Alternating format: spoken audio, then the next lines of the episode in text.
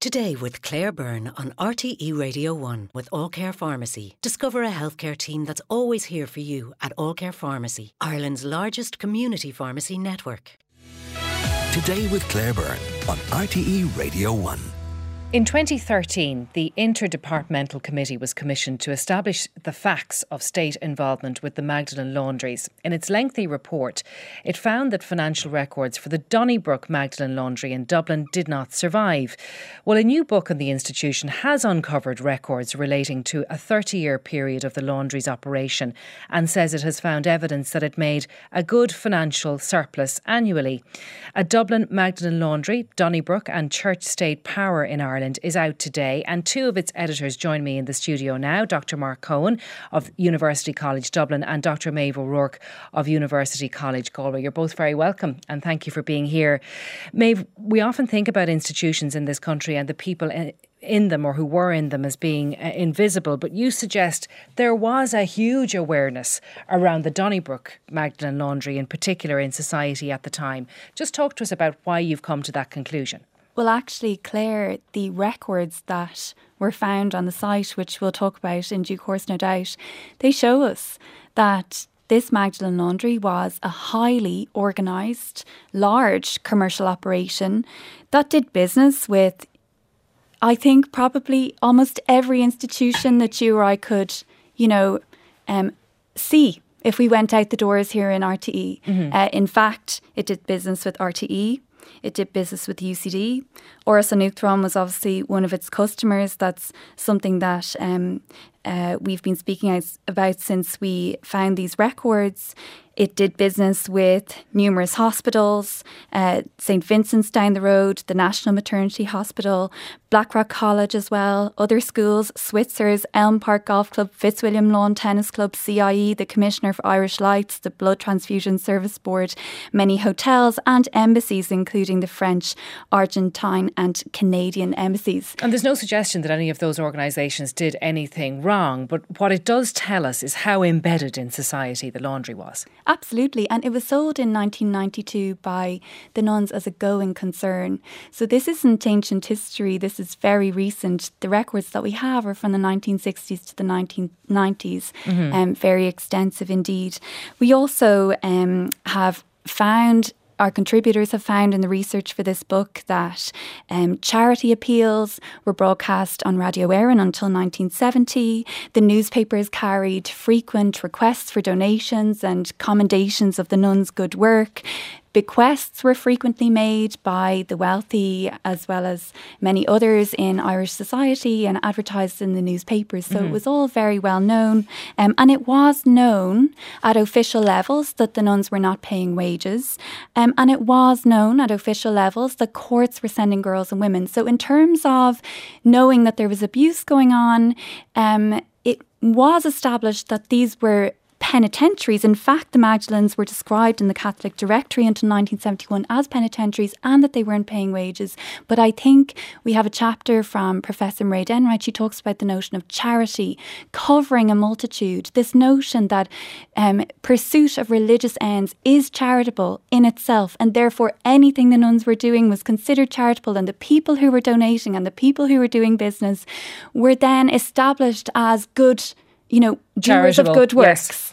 Just on that issue of not paying wages, um, Mark, that brings us to the example of um, of a military uh, contract that was in place. Now, this is interesting because the Interdepartmental Committee, which I mentioned earlier, chaired by Doctor Martin McAleese, it found that it wasn't able to verify the claim that the Magdalene Laundry in Donnybrook was awarded a contract for military laundry. You found otherwise, did you? That's correct, Claire. Uh, so uh, when uh, researching in the Dublin Diocesan Archives, and if I could make an aside uh, on that, uh, I think the, the Archbishops of Dublin are actually to be commended for allowing open access uh, to their archive, Um, which uh, turned up some of the, the material we've uncovered in the book. So in relation to the military contract, we found uh, in the Dublin Diocesan Archives evidence, um, very interesting evidence, that not only was a military contract awarded uh, to Donnybrook uh, during the emergency, uh, but that the state in fact revoked the contract because the nuns were in breach of the Fair Wages Clause,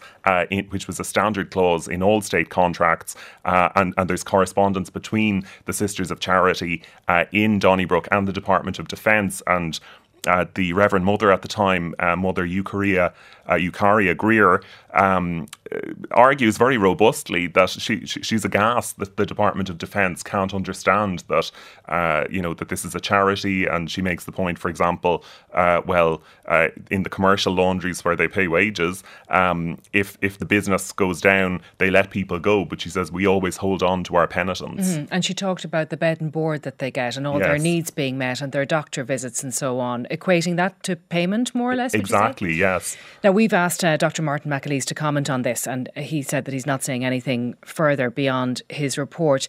All of this began with that YouTube video. It's thirty-eight minutes of somebody walking through the Donnybrook Laundry, isn't it, Mark? People might have seen it.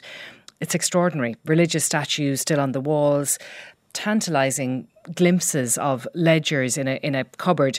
So once that video emerged, you spent a long time, didn't you, in discussions with the developers who now own that site in order to get access?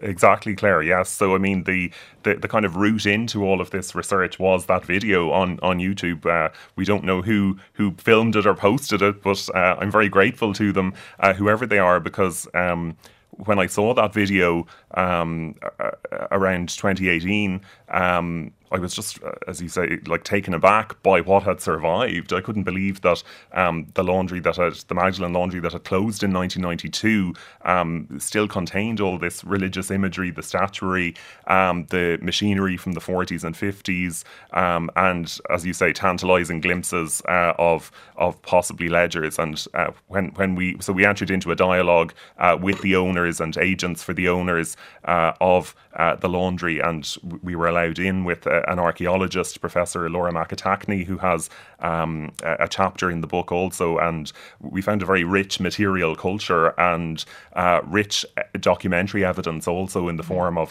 correspondence uh, uh, between, um, in particular, between uh, the laundry and the hospitals dating from the nineteen eighties. So, uh, you know, this is very recent history. Um, and, and all of that documentation, has that all been gone through and catalogued now at this stage? So, for a very good question. Uh, so it's been deposited uh, in the University of Galway Library Archives, and it's undergoing a process of, of cataloguing at present. So okay.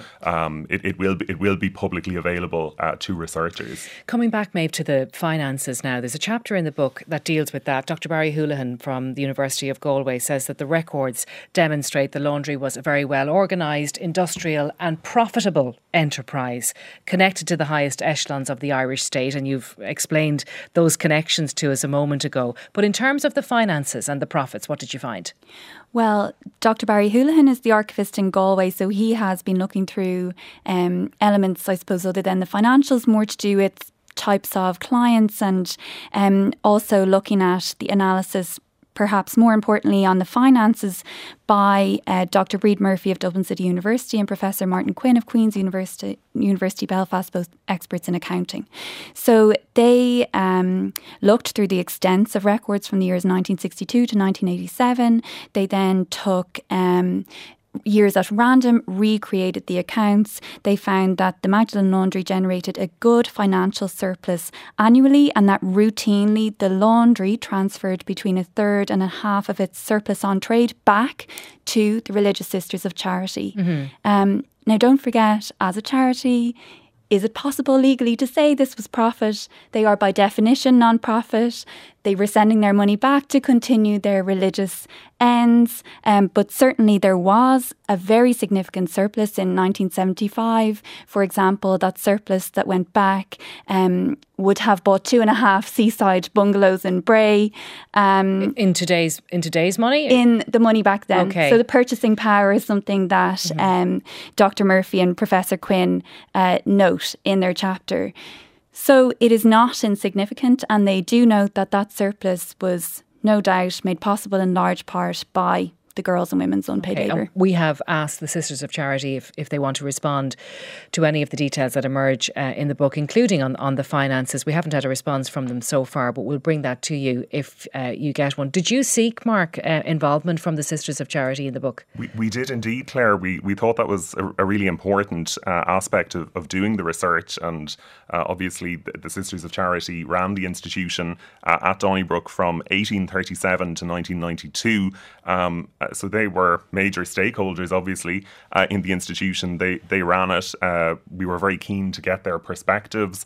Um, we now they did uh, give me one day of access to the house annals of the institution, which would be the kind of official internal uh, history. Um, but they uh, up to nineteen twenty, that was the the most recent one that I was able to look at. But as you'll appreciate, Claire, you can't do very much in an archive in one day. Mm-hmm. Um, we then arranged a Zoom with their leadership team. Uh, and we made a number of proposals to them in the course of, of that meeting in terms of, of how we, we, we might collaborate with them. We we offered, for example, to show them drafts of our of our work for their comments. Um, because, you know, we were conscious that we wanted it to be accurate and, um, you know, their perspectives would have been uh, obviously of interest in that context. Um, we also uh, gave them the opportunity, uh, if they wanted to participate in an oral history project, where uh, we would have done interviews uh, with them about the operation and legacy of the laundry. And finally, we made another offer, which was that by that stage, through, uh, for example, finding correspondence on the site, um, doing extensive newspaper uh, research, uh, we had we had found the names of, of, of several nuns who had been involved in the operation of the laundry. Uh, so we said to the Sisters of Charity, if you give us access to um, the house annals uh, that you have up to the period when the laundry uh, closed, we will anonymise the names of, of, of all the nuns that we have um, uh, uh, uncovered in our research. And, and they declared Declined, uh, you know, as is their entitlement, but I think it's unfortunate they, they declined to, mm-hmm. to be involved in, in any way in the research. Okay, and you know, Maeve, the question that's always asked around research like this is whether it's fair to use the standards of today to look back at yesteryear. Now, when I say yesteryear, we're talking about up to nineteen ninety-two. Um, so I put that proviso in there as well. But there were prevailing societal attitudes at the time that we have to take into account when we're discussing all of this. Well, there was a constitution of nineteen thirty-seven that gave, in theory, on paper, every citizen of the country the right not to be arbitrarily detained, the right to bodily integrity within the personal rights. The nineteen thirty Forced Labour Organisation Convention required every state to outlaw the conditions that gave rise to forced labour, not to permit it, not to do business with people, and so this isn't really at all a case of applying only today's standards to the past. I think one of the defining features is that the state enabled this. So it's not just the religious orders, you know, operating off their own bat, so to speak.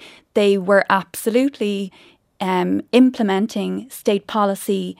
There were those two um very powerful forces mm-hmm. at work together. The state chose to allow this to happen, and it is absolutely incumbent on us all now to listen to the survivors, to read the testimony. There's lots of it in the report, to look at individual instances that the women speak about, so much of physical abuse, not to mention, of course, their unpaid forced labour while locked in without any statutory basis at yeah. all.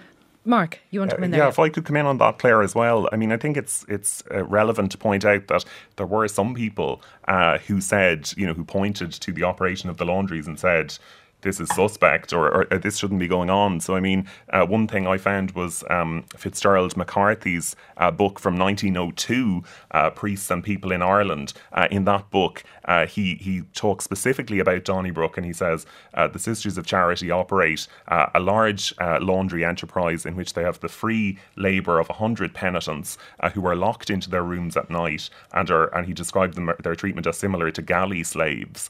Um, so that's nineteen oh two. Yes. Um, Um, so there were people who saw things, and, and, and, you know, that was published as a book. It was quite a, um, uh, a widely sold book. I think it sold sixty thousand copies, and but he was regarded as anti-clerical. Yeah, and, and you mentioned one hundred women. There were one hundred women working there at any one time. Is, is that how it, it operated? Yes, yeah, so, in, so in the book we chart, um, I mean, based on figures, uh, for example, in the Irish Catholic directories, which listed the number of, of women uh, from year to year, we're able to see that about one hundred on average. I mean, it increased um, to about one hundred twenty uh, in the late fifties, early sixties, um, you know, and, and, and started uh, at a lower number, uh, you know, but by the by about nineteen hundred, one hundred was, was about the number of women. Right, well, thank you both. And the book is out today. It's called A Dublin Magdalene Laundry, Donnybrook and Church State Power in Ireland. It's edited by Doctor Mark Coen, who's here with me, Professor Catherine O'Donnell, also of U C D, and of course Doctor Maeve O'Rourke, who's here as well. It's published by Bloomsbury and it is in shops now. Thank you both very much for coming in. Coming up next on the programme, as older people are advised to get back out there by the Chief Medical Officer, we'll get advice on where to start. That's next. Email todaycb at r t e dot i e.